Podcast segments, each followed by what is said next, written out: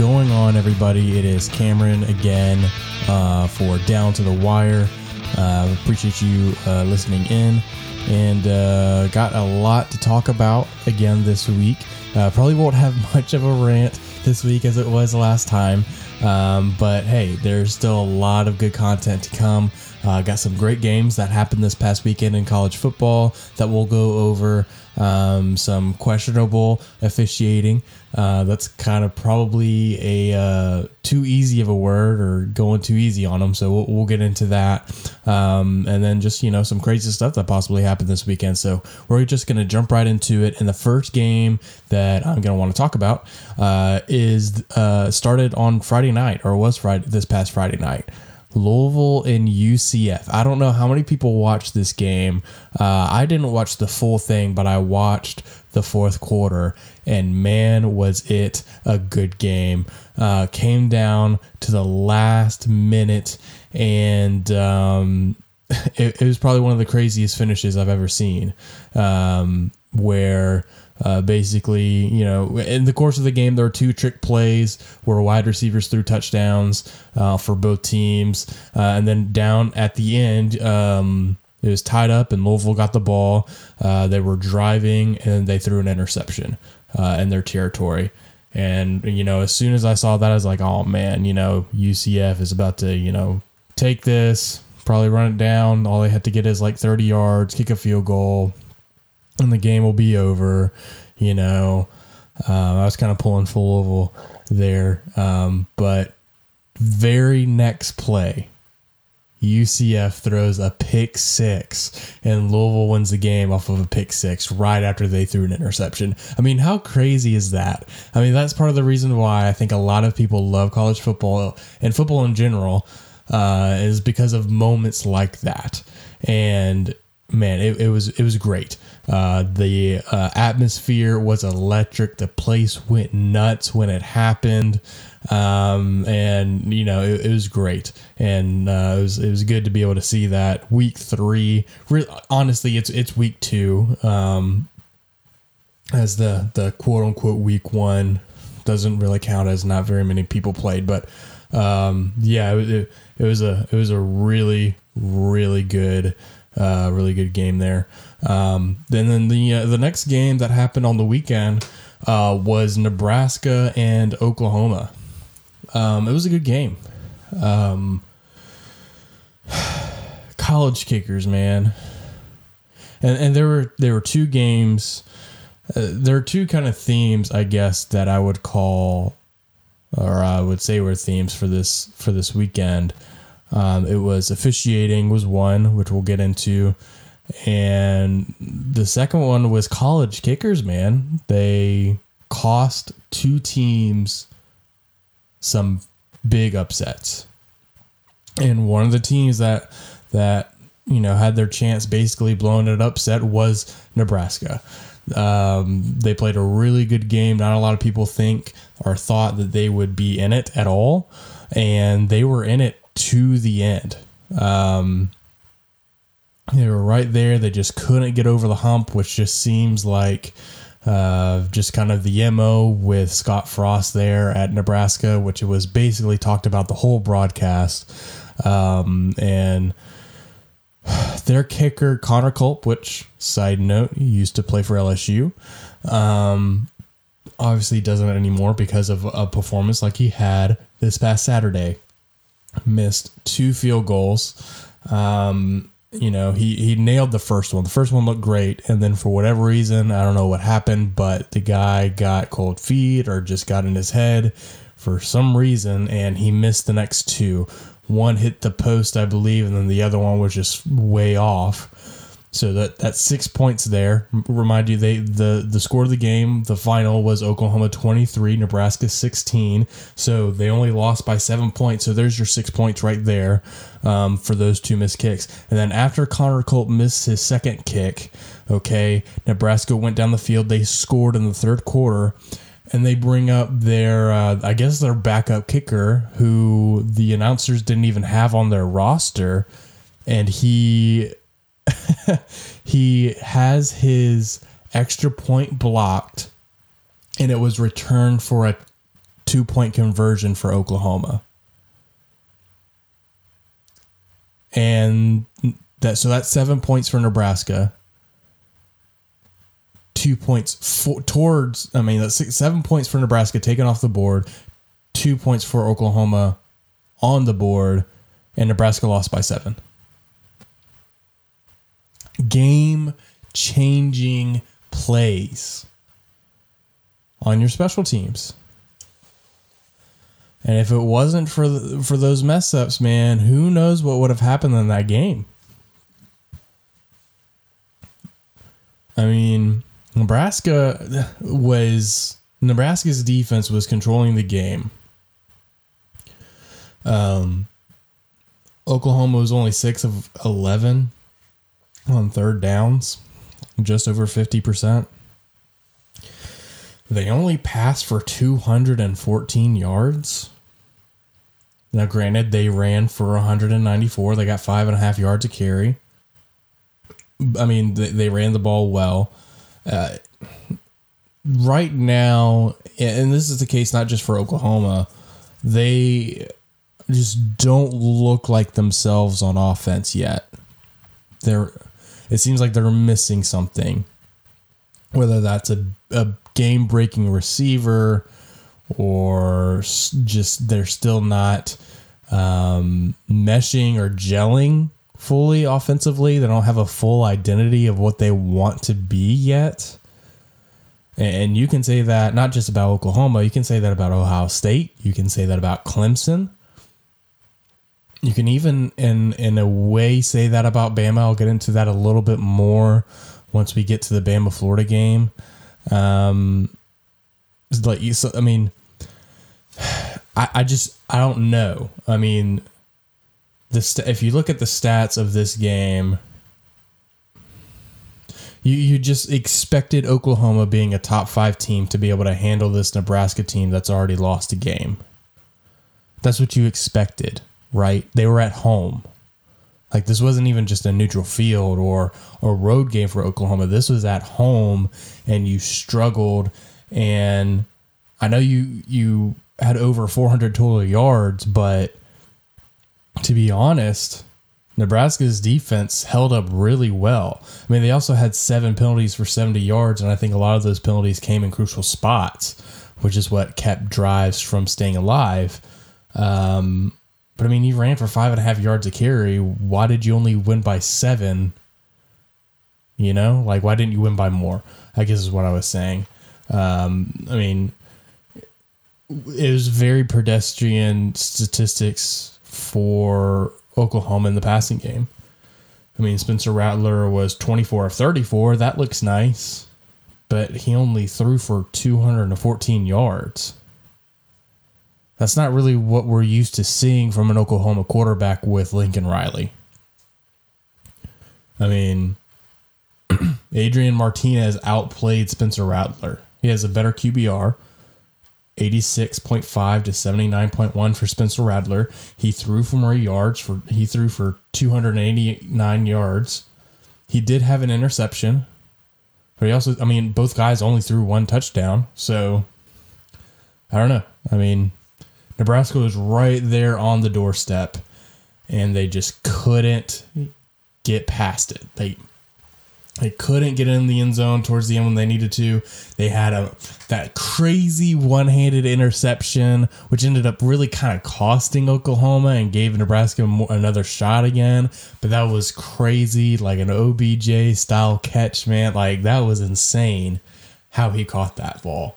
Um, that that was gr- crazy you know, it's fourth down though, so instead, you know, he kind of lost some yardage. But um, yeah, that was a really good game. But I mean, college kickers, man, you, you lose seven, you lose by seven, uh, and you left seven points on the board, and, and basically gave them two. You know, so hopefully Scott Frost can turn it around.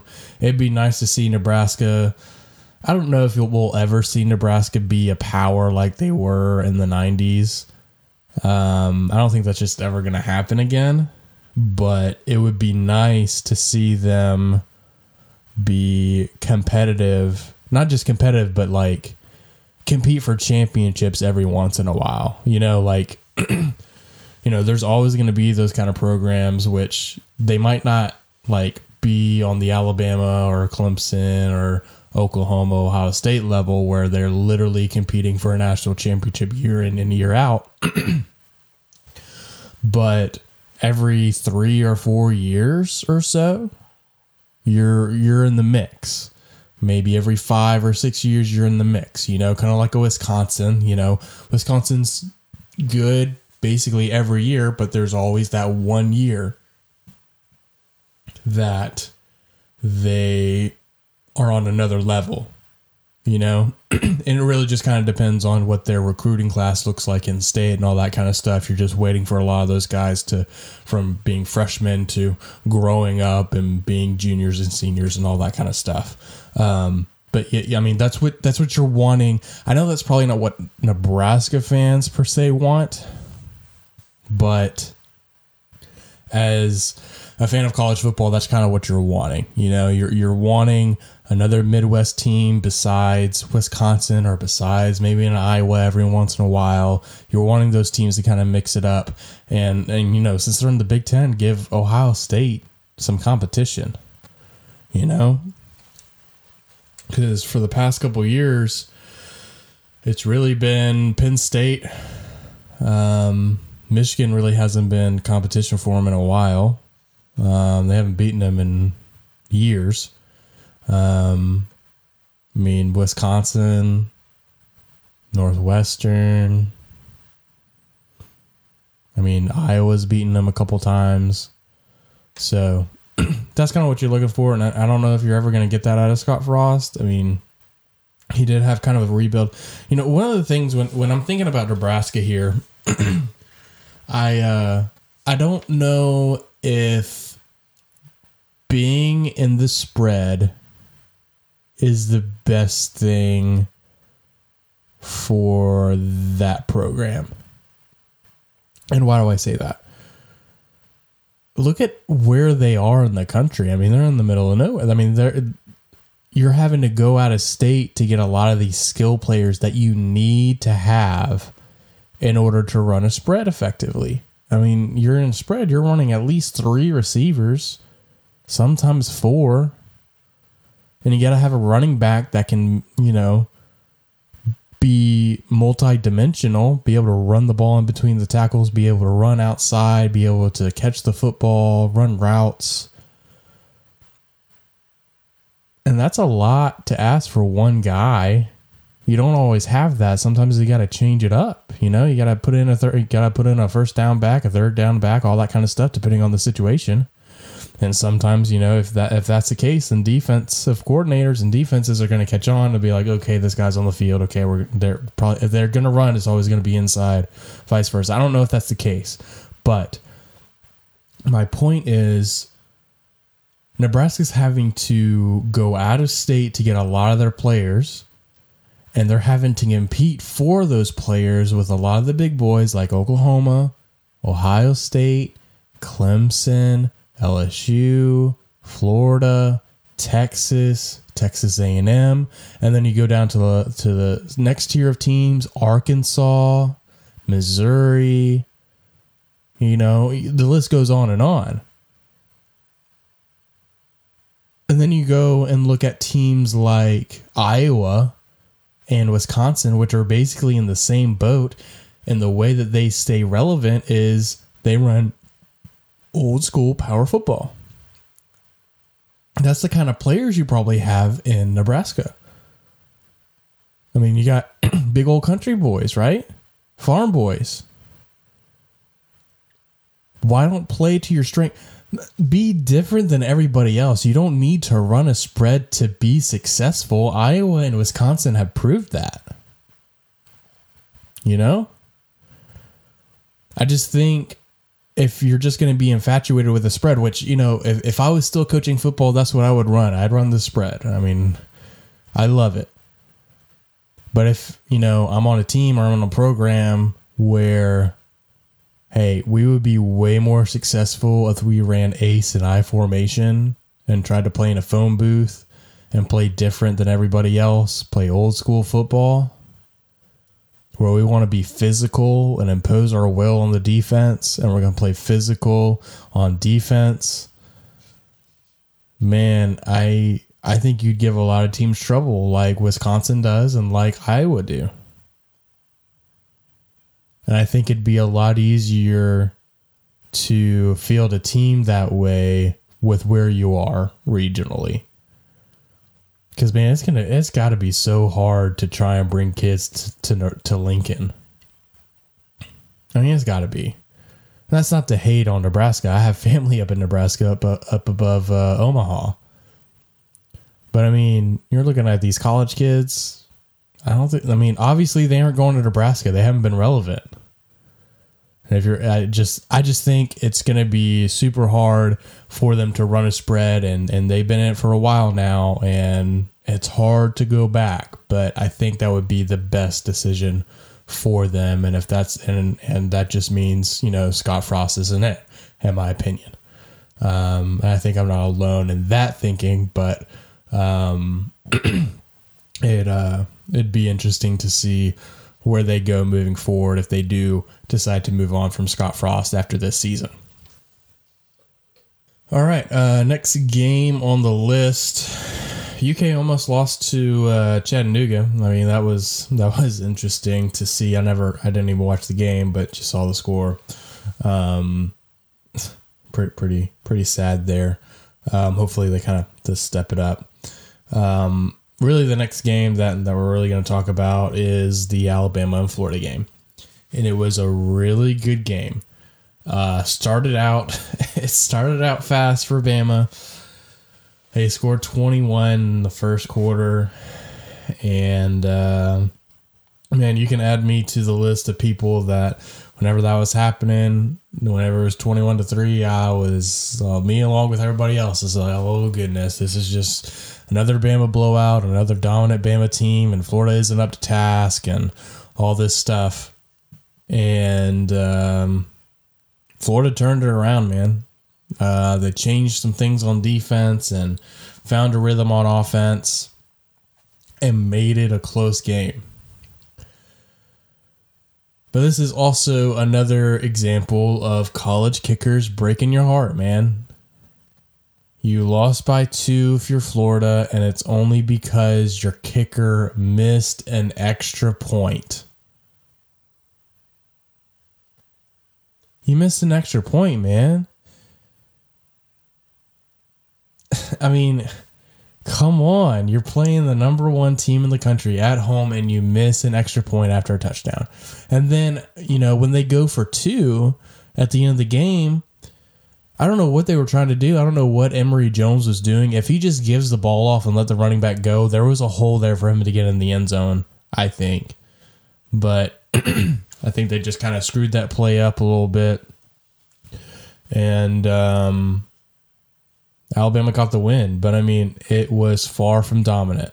It looked dominant in the first quarter, and then it tailed off from there whether that is it's probably a mixture of some things but um, you know, part of that is Florida's defense adjusting and being able to help slow down the Alabama offense after the first quarter. Part of that it was because of ball control uh, by the Florida offense.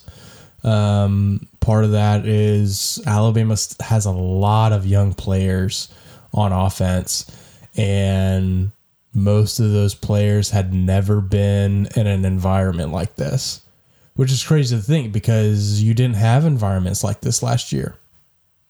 Not even towards the end of the year, you didn't. Not in the playoff, not in the championship game. I mean, you didn't have it. And so this was the first taste of that kind of atmosphere for a lot of these kids at Bama. And whenever the game, you know, started out, no, it seemed like they were handling it well. But um, whether it's they just got disinterested or what, I don't know. I mean, it's a young team, so you never really know. And and and Saban's kind of been on it, you know, since I guess week two or so that they just don't keep the same intensity. And I don't know if it's just that that they just don't keep their intensity up, and that's why they didn't score and all this kind of stuff. But um, that's probably a little bit of it. And then another part of it is Florida played their their butt off. I mean, their defense played really well, and you know what? Bama couldn't run the ball consistently. They couldn't. They were able to at the end of the game to close it out, so they were able to run it when they really had to. But throughout the game, when they needed it, besides that last drive, they they couldn't really do it. They ran for 3.3 yards a carry. They didn't even run for over 100 yards. They ran for 91 yards on the day. Which you like that doesn't happen really with Alabama now. When, when was the last time you, you saw that kind of performance? I mean, it was it wasn't just like a, you know, they started off slow, they were able to run it at the end, they got what they needed, all that. Like it was like consistent Florida getting stopping them at the line of scrimmage, getting tackles for loss, all that kind of stuff. When is the last time you consistently saw that throughout the game for Alabama? I mean, it's been a while. I couldn't tell you when the last time it looked like they got whooped on there. And it wasn't even just on the offensive line they got beat. Uh, their defense got ran over. Florida ran for 246 yards, 5.7 yards a carry. When was the last time that both offensive and defensive rushing stats for Alabama looked that bad? Where they just got flat out beat. Now they found a way to win. Good on them, but man, I mean, Florida ran the ball down their throat all game long. And Alabama got stuffed a good bit. It was really surprising. It really was. Um, and Florida played really well. And, and I, have heard some commentators, you know, anytime that you hear, you know, the formula to beat Alabama is you have to have a wonderful game or an unbelievable game by your quarterback. And Emory Jones had a good game. But it wasn't just him. It was like a team effort. That offensive line for Florida dominated. They played out of their minds. I mean, when you when you run 5.7 yards a carry against a Bama defense, that's that's saying something. You know? It, it was it was a great game. um and and moving forward, man, Alabama better be ready in 2 weeks. Alabama better be ready in 2 weeks because you're going to be playing an offense that is better than Florida. Ole Miss ain't no joke, y'all. I know it's Ole Miss, and there's lots of jokes to go on them, but this Ole Miss team ain't playing around. Their offense is great. Their quarterback is probably the leader for the Heisman right now. They run the ball extremely well. I mean, that's the thing that you don't really think of Ole Miss. You think them throwing the ball around. They run the ball, and their defense looks better. I mean, it does. It's it's going to be a good game in two weeks. But uh, yeah, Florida. Man, hats to off, hats off to you. But uh, man, college kickers, they break your heart, and it happened again for the second time that day for Florida. Real quickly, um, I guess it probably won't be quickly actually, but um, let's go over the uh, the LSU game because why not? They play Central Michigan. Um, they looked like they should have against an inferior opponent. Uh, it looked like what a top 10 program should look against an inferior opponent like that. They dominated the scoreboard, they dominated the game as they should have. And um, for those that listened last week, you, uh, probably know that I, I was worried about this game. Um, I was worried that it would be a Troy 2.0. um, that it was a game that we could lose. And kudos, kudos to the coaching staff. Kudos to the kids. Um, they really stepped up their game and they played well. Uh, threw for uh, over 400 yards, or right at 400, 400 yards actually. One of the things that I was critical about was that we weren't pushing the ball down the field at all, and it was obvious from the start that that was a focus point for the game plan. They attacked downfield basically all night long, and it was really refreshing to see. Five uh, passing touchdowns. Now, the flip side of that is still can't run the ball. 84 yards rushing against Central Michigan. Three and a half yards to carry again. I mean, you can't you can't do that against SEC competition and expect to win. I mean, you can't. You got to be able to run the ball, and it's been three games, and you haven't shown that you can, so you can't. Now that could change next this coming up week. I mean, the Mississippi State game is going to be big, and I'll get into that once we get into the preview for next week for for uh, uh, what's coming up in college football. But I mean, if it looks like a duck, walks like a duck, sounds like a duck, it's probably a duck, you know. And LSU fails to run for hundred yards again, three and a half yards carry, and I don't know. I don't know, guys. It's uh, it's pretty alarming, and, and if you can't run the ball in this in the SEC, you're you're not going to do well. and, and I'll do a, a season outlook still again. Uh, defensively, they they still looked really good. Only gave up 56 yards rushing. They gave up 228 yards passing. Um, they, um, they, they they they played well. Um, gave up 21 points. Uh, it, it was a good Central Michigan offense. I mean, they were going to score points. Um, but you know, the big test will be this coming up weekend for them. Um, not really too much to say. I will say that uh, it is very sad to uh, to hear that um, Andre Anthony, uh, six year senior defensive end for LSU, uh, had a season ending uh, knee injury uh, in that game. Super sad. he's was the heart and soul of that defense and a kid that had been here since the beginning of the Ed Orgeron hire and has been through tons of change and has been a big leader for this team. Um, has dealt with injuries. Finally, was able to play last year. Uh, played pretty well, and he was off to a really good start this year. And and unfortunately, um, got his uh, hurt his knee and, and is going to be out for the year. So um, really, really sad to to hear that news uh, on Monday.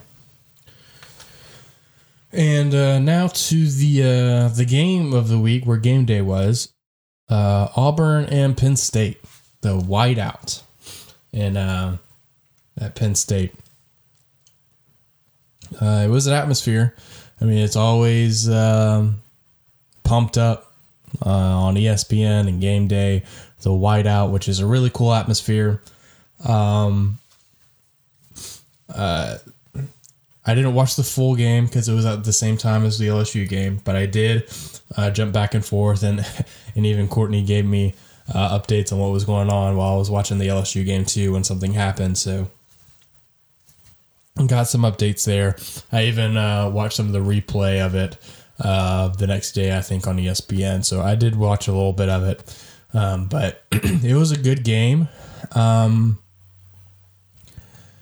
I, this honestly, this was Auburn's first game.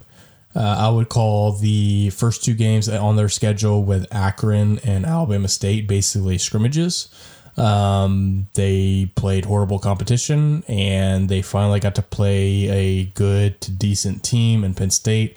They're currently ranked six, I think, and to be honest, I don't know if they're that good.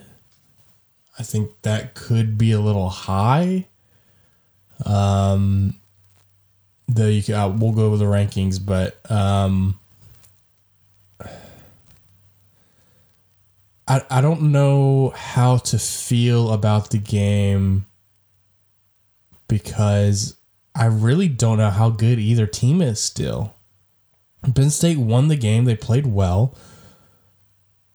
Auburn. I don't know, man. I, I think that they ran the ball or were running the ball so well. And I mean, they, they were basically 50, 50, percent rushing, 50% passing on their plays. I mean, 39 attempts passing, 39 attempts rushing as I'm looking at the stats here. and their yardage is basically the same, one yard off. You only passed for 185 yards, but you ran for 184. Um, got 4.7 yards a carry running the ball. I mean, why didn't you just keep running it? I think they, I mean, again, I didn't watch get to watch the full game, so forgive me, but it seemed like just best based on the stats here that, you know, maybe they just kept trying to do too much um, instead of really sticking what was going for them. Um, Penn State, on the other hand, you know they um, they didn't really run the ball that well. Uh, they only got 2.5 yards a carry. They only ran for 83 yards, um, but they p- did pass for 302. that completion percentage for them 87.9 i mean you're close to 90% on your passing that that's really impressive um I, I don't know. I mean, okay, so here here's my thought on Auburn. You have a quarterback in Bo Nix who is never going to win you anything of significance. You might win a game against a big team here or there. You might beat Alabama at the end of the year like they did two years ago when he was a freshman. But you're never going to win a championship. I mean, he's a junior, but you're never going to win a championship with him. Are you really going to ever compete for a championship? Be like a legit contender for getting to the SEC title game, getting to Atlanta? I don't see it. And you know, since he was a freshman, all you heard from Auburn fans, not every Auburn fan from, from but from a lot of Auburn fans and a lot of Auburn writers and all this kind of stuff and Auburn media is that, you know, next year's the year, this coming year's the year that Bo's finally going to put it together and, and Bo's going to break out and he's going to be great. You know, he has all the talent in the world, which he might have all the talent in the world, but I don't know if he has it upstairs and if that's the issue or what, but he didn't do anything in that game against Penn State to win the game. He didn't do anything to try and win the game. He did everything he tried. He did everything he could not to lose it, and that's not what you have to do as a junior quarterback on the road in a hostile environment like that you, you can't just play not to lose. You got to go win the game. And there are so many times he didn't even give his players or his teammates a chance to try and make a play because he didn't want to make a mistake. And and that's not I mean there are times to play like that. There are times to do that where you are playing smart but if you're playing so cautiously that you only throw for 185 yards, only complete 53 or 54% of your passes, it's not good enough. And it won't be good enough. I mean, you'll beat some teams for sure.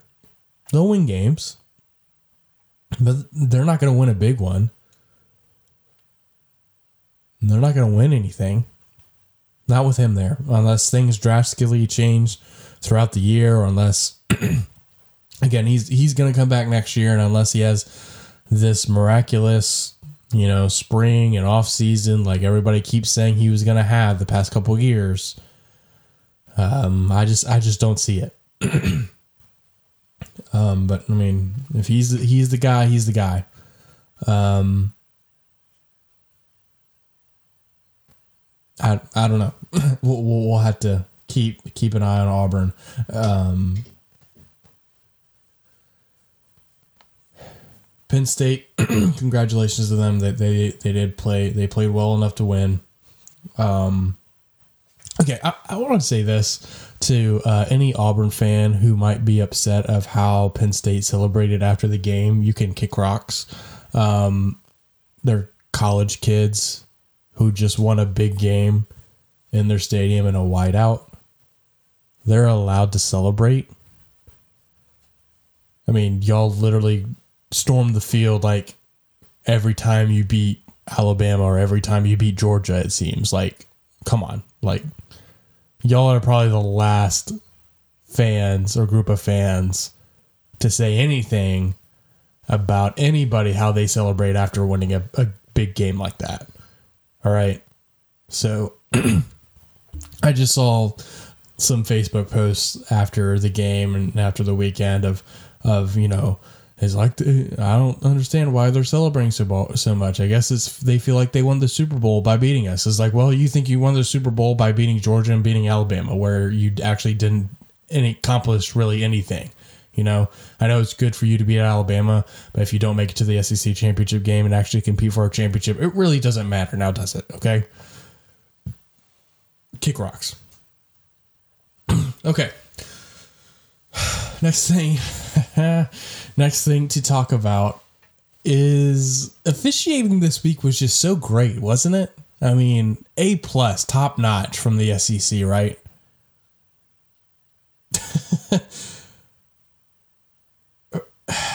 I just I just don't understand how you can be so bad at your job and keep it. I mean, it doesn't just happening with officiating. There's a lot of other places where it's that way, and I won't get into it. But they're so bad this year. So bad. Three different games from the SEC this week where horrible officiating was obvious. First one, obviously, was the Mississippi State game with the punt return. the play should have never counted and should have been blown dead because one, there were two number fours for Memphis on the field at the same time on that play, which is illegal. So, no matter the outcome of that play, it should have either been blown dead or it would would have be hey we're going to replay the down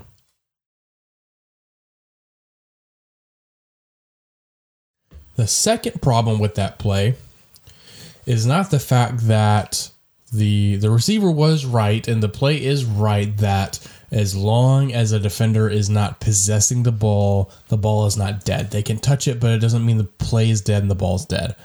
Okay? Um, so the receiver was in the right mindset of, hey, I can go pick up the football and go run. That is correct. He can do that. But the problem was that the referee behind him, behind the play, one threw his beanbag down to mark the ball as dead and then started waving his arms to stop the clock and was about to blow his whistle. he was literally doing everything as if the ball and if the play was dead and he screwed up and he didn't stick with it and he let him go after you were already in the motions of calling the play dead.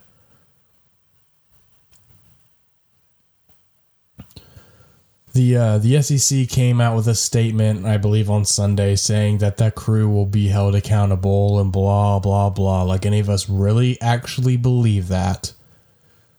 But if you're just talking about that crew, why are you not talking about the crew in the LSU game? And I'm sure a lot of you don't know about this one. I didn't even know about it because I guess I missed that play or missed that section of the game. That'll just uh, kind of paint the picture for you. LSU was was driving, um, and they were in their own territory. They threw a ball where the receiver caught the ball on the sideline on the opposing team's 45 yard line. Okay. the opposing team's 45. Now, it was originally ruled that it wasn't a catch. Okay, so it was ruled incomplete.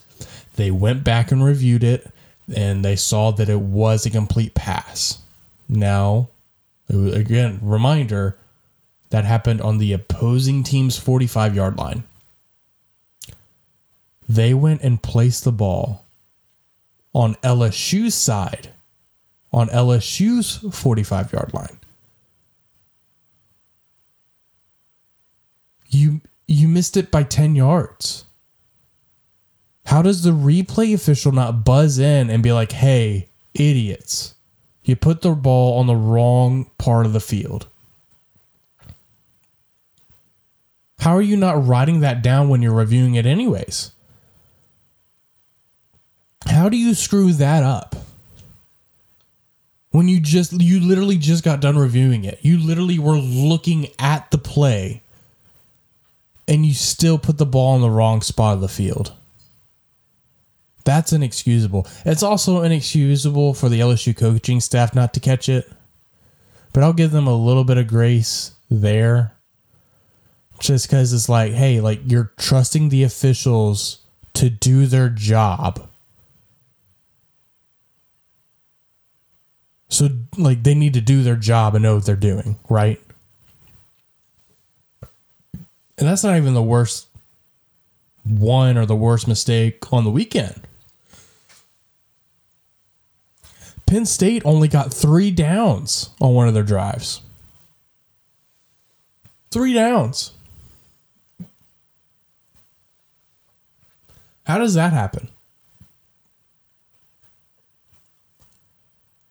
How do both of these officiating crews not have a statement about them that they're going to be held accountable?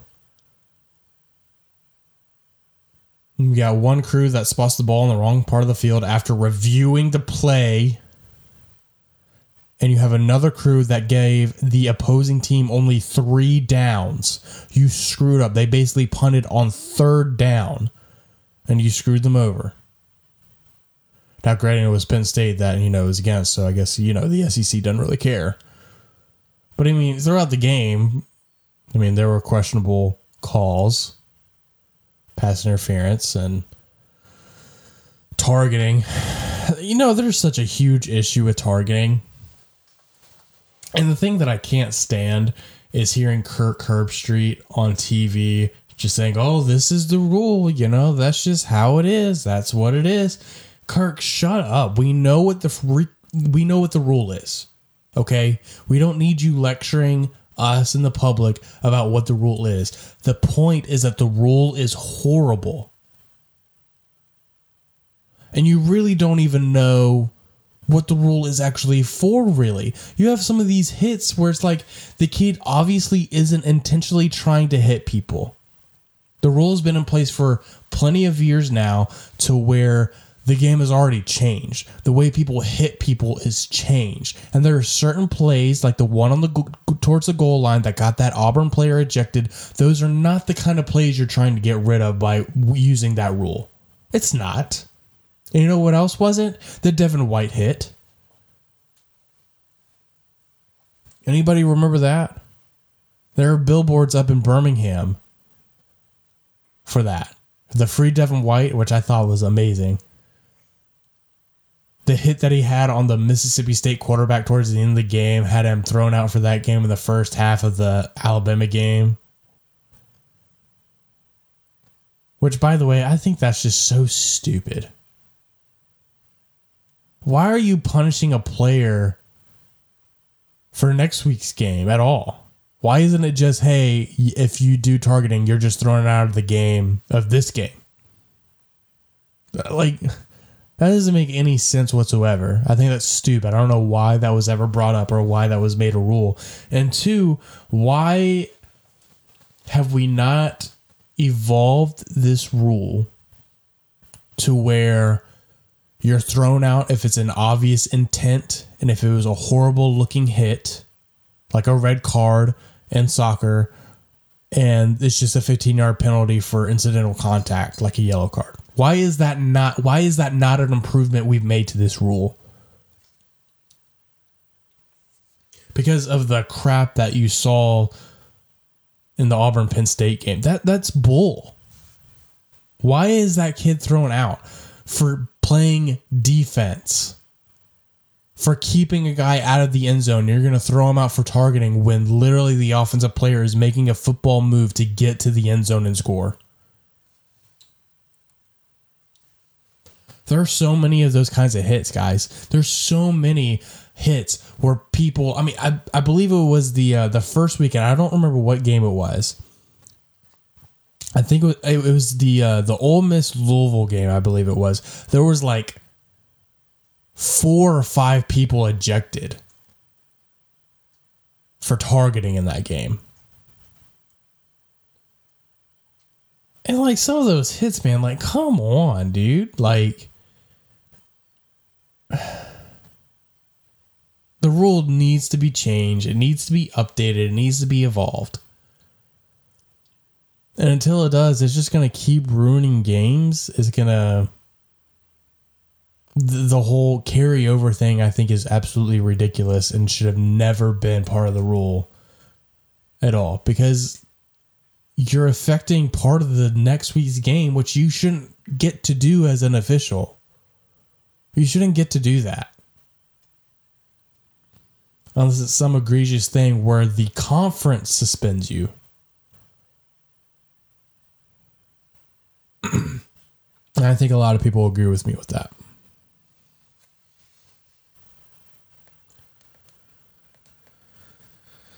Let's go over the uh, the rankings real quick um, that just came out. Um, there there were some surprises and, and, they're good surprises. I think. I think it's it's it's good. Um, right now with the AP as it stands right now, uh, going into uh, week four, you got Alabama one, Georgia two. You got Oregon at three. They moved up a spot. Oklahoma moved down a spot to four. Here's where I'm kind of iffy on Iowa at five. Penn State at six. Penn State moved up four spots. Texas A&M at seven. Cincinnati at eight. Now Clemson moved down to nine. They moved down three spots. They have not looked good at all this year. Uh, their defenses look good. Every their offense does not. I, I don't know what's going on with them. They kind of go along with Oklahoma and Ohio State, which is just below them at ten, where they just don't really have an identity really i don't think they know what they are or know what they need to do i, I honestly haven't even watched a minute of football from them so um because i mean why would i they i don't know i i don't it, it's just it's it's a little bizarre i think um Ohio State at 10. Florida didn't move at all, which I think is, is good and right. They're at 11. Uh, Notre Dame at 12. Ole Miss continuing to climb. They moved up four spots to number 13. You got Iowa State at 14. You got BYU, who moved up a, a good bit. Arkansas, still on the rise, up four spots. They're at 16. You got Coastal Carolina. Wisconsin at 18. Michigan at 19. They moved up, uh, I think, into the rankings for the first time. Um, Michigan State, um, North Carolina, Fresno State, Auburn went down just one spot. Uh, UCLA dropped a good bit after losing to Fresno State, and then Kansas State rounds out the uh, top 25.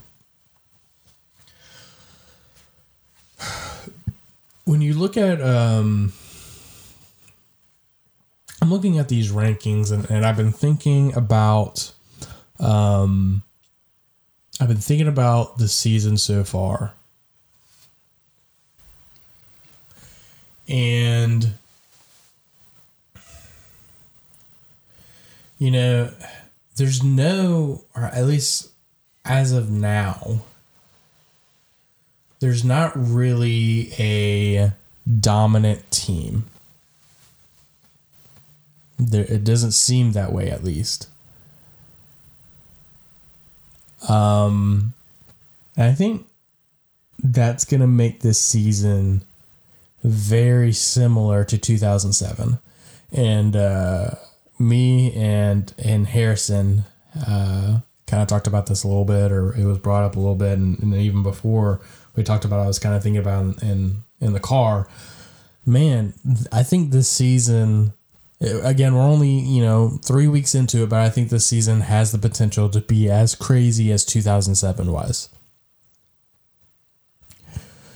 I mean, just look at it. I mean, you look at the normal powers that have dominated the past five to six years.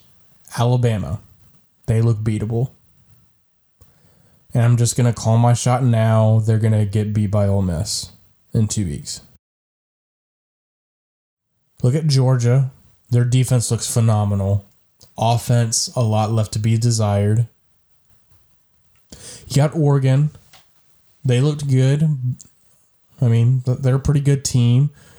They're definitely not dominant and head and shoulders above everybody else.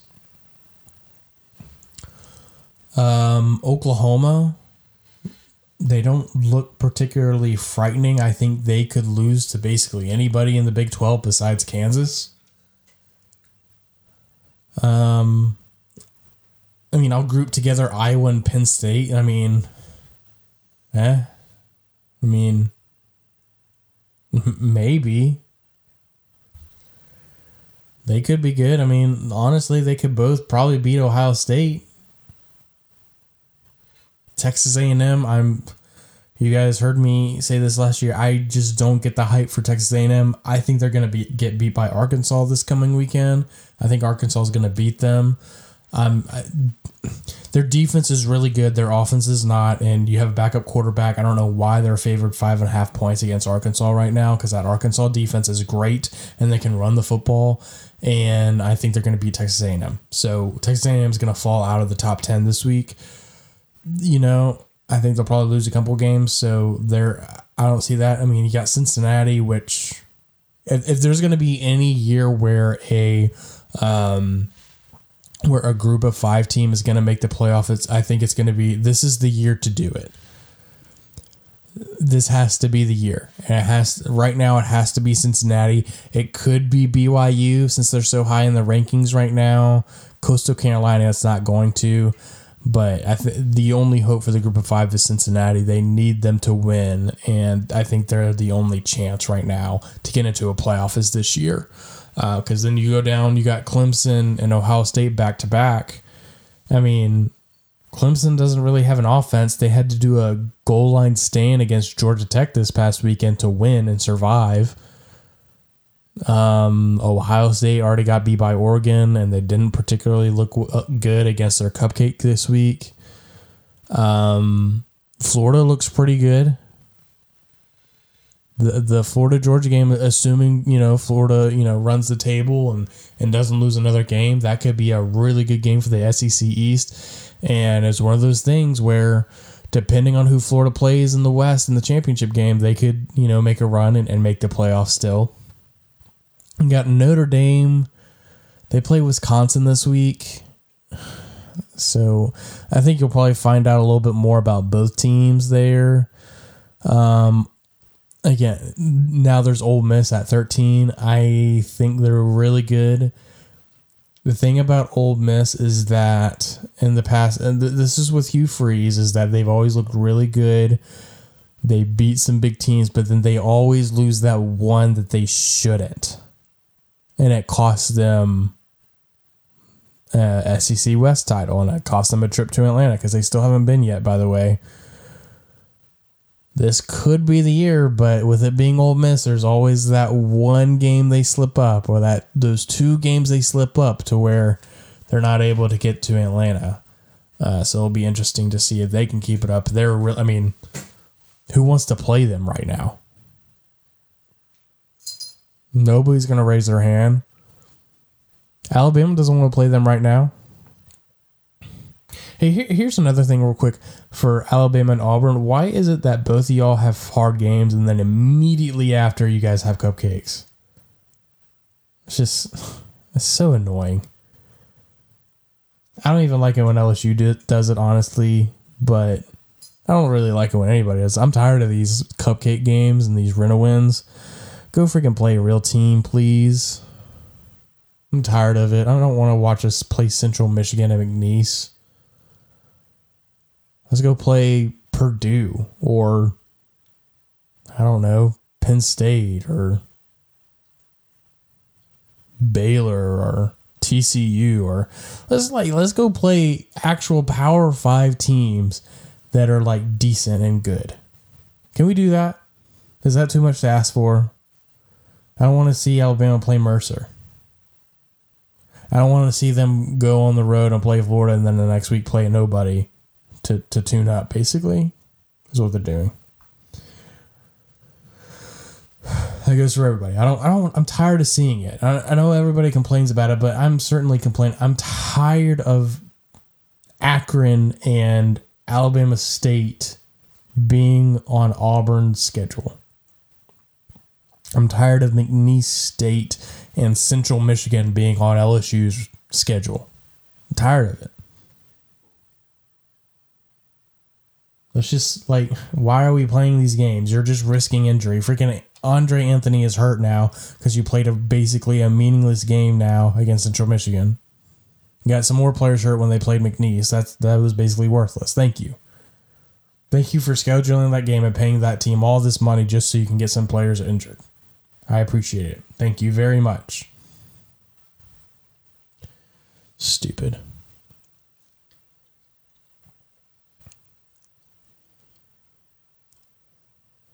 Yeah, I mean, this season I think is going to be really entertaining. Um, you know, it could be a thing to where some of these teams, like a Clemson or Ohio State, somehow figure it out and then get on a roll. And even Oklahoma, uh, Oklahoma, like none of these teams, like okay, if you if you had to pick a team right now that you're gonna say, hey, they're gonna win the national championship, you'd probably pick Bama or Georgia right now, right? So but who are your four that are in the playoff right now? You're just gonna go one through four in the AP right now? Just stick with those. You're gonna go with Bama, Georgia, Oregon, Oklahoma. Is that your four? You're gonna go two SEC teams, where it basically would seem like the SEC championship game is just a formality. It doesn't really matter because both will get in and then you're going to go with Oregon making it in the Pac 12 and, and then Oklahoma.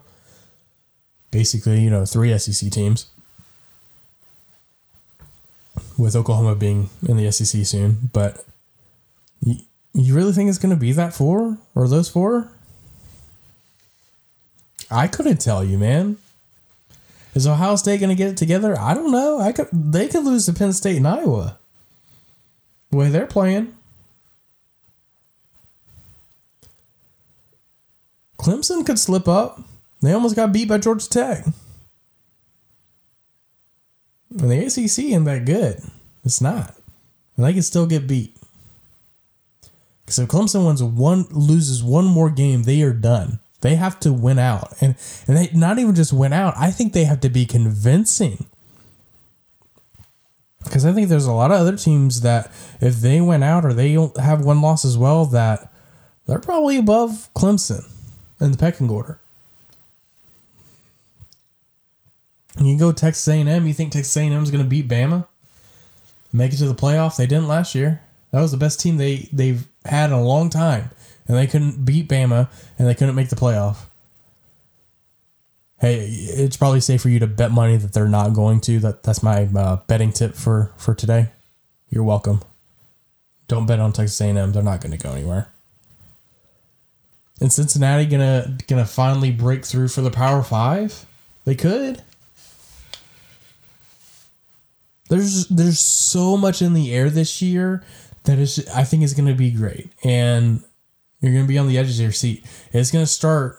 I mean, there's not really a ton of games this week. Uh, I don't think where um, there's like a lot of high ranked matchups. I mean, there's Notre Dame, Wisconsin that'll uh, the good thing about that game is it's going to give us probably a little bit more clarity on Notre Dame um, and see how good they actually are. Uh, and then it's probably going to basically disqualify Wisconsin if they lose, since they already have a loss. Um, the other big game is Texas A&M and Arkansas. I've already told you I like Arkansas in that game, and I don't understand why Texas A&M is a five and a half point favorite. Um, but that'll be a good one. That's going to give us some clarity on the SEC West and see how for real both of those teams are. Um, other than that, I mean, freaking Auburn's playing Georgia State. Thank you. Uh, Florida, Tennessee. We'll see if Florida has uh, a letdown game against Tennessee. I don't think they will, but uh, it's always. I mean, those are the kind of games where teams that have a really good week the first week don't quite get the win. Uh, watch out for the game after because they could slip up. Um, Oklahoma's playing West Virginia.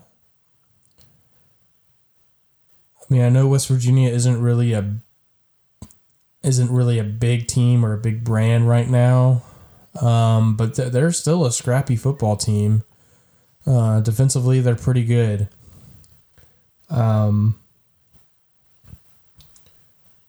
so I mean, you'll you'll want to watch out for them. I mean, they just beat a pretty good Virginia Tech team um, and upset them. So maybe they could go for an upset against Oklahoma. And again, Oklahoma just doesn't. They just don't look right. Um, and you know, I think it's just because I, I don't know what it is. I don't know. You know, uh, you know, you, you would say I think a lot of the a lot of these teams you would say you know it's just new quarterbacks, but Spencer Rattler's already been there a year, or at least already started a year last year. You know, so like that can't really be an excuse for Oklahoma, can it? That could be an excuse for Clemson, even though their quarterback played a, a few games last year. But I mean, you know, it's still his team. It's a new team, you know. Um, he's still trying to get used to actually being the guy. Um, you can say that for, for Ohio State with their freshman quarterback. But the problem with Ohio State isn't passing the ball, it's they can't run the ball. They don't really have an identity, I don't think. I think they're kind of lost, and, and even their defense is, is a whole nother story. Um, I, I think it's I think it's I think it's gonna be great. Um, I've, I've probably said that about twenty times now, but um, I, am really excited to see how the how the season shakes out. Um, LSU plays uh, Mississippi State this week, and this um, this is a big test for Ed Orgeron and his squad going to Stark Vegas uh, to play Mississippi State. This is going to be the first road and well, no, it's not going to be the first road environment. This is going to be the first SEC road environment that um, a decent, probably half the team is is playing playing against. To be playing in this week. Um, you know, I think a lot of LSU fans are skeptical of this team at this point. I think a lot. I think a lot of LSU fans were probably uh, really optimistic about the season before the UCLA game, and then the UCLA game happened, and he had a lot of backlash, and everybody was then really skeptical. You had two weeks to kind of get right and to beat up on some bad teams. You didn't really do it the first one, but you did it the second one. Now everybody's kind of like very cautious, uh, very skeptical. But if they win this game against Mississippi State, then I think a lot of LSU fans will jump on the bandwagon and be like, hey, we're going to run the table and all this stuff. And I'm not there. I mean, let's, okay, let's just look at the schedule real quick. Okay, again. Let's look at the schedule. All right, you've already lost one game. Okay, you play Mississippi State next. Let's say you win that one. Then there's going to be a ton of buzz for the Auburn game coming up, which is going to be if that happens, um, the Auburn game is a night game on ESPN at eight o'clock. Night game, Tiger Stadium with Auburn. If LSU wins against Mississippi State, that atmosphere is going to be electric. It's going to be amazing. But okay, let, us let, go through. Okay, with, with LSU, you already lost a game, right? Are you gonna run the table against Florida, Ole Miss, Alabama, Arkansas, A and M? Are they gonna run that table? That's literally the order. You got Florida, Mississippi or Ole Miss, Alabama, Arkansas. All four of those in a row.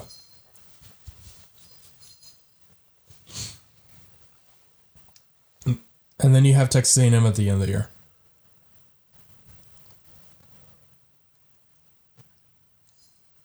You gonna win all those? Probably not. You gonna win two of those? I don't know which two it would be, but let's say you do win two right? That still makes you eight and four.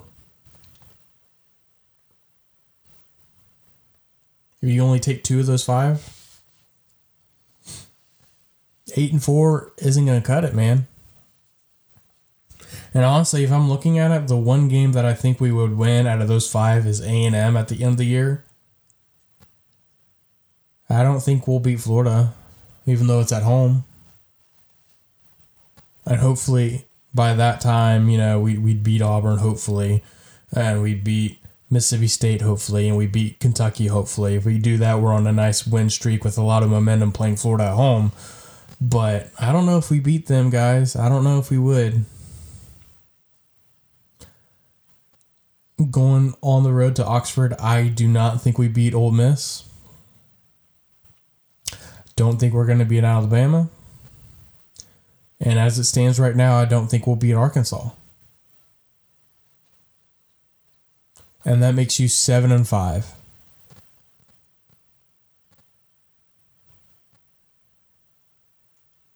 Will it be nice to beat Mississippi State? Yeah, it would be. It'll be good for momentum. It'll be good momentum to see that this team can can turn it around and, and rally and all this kind of stuff. But I ain't getting on the bandwagon until we play Florida and win.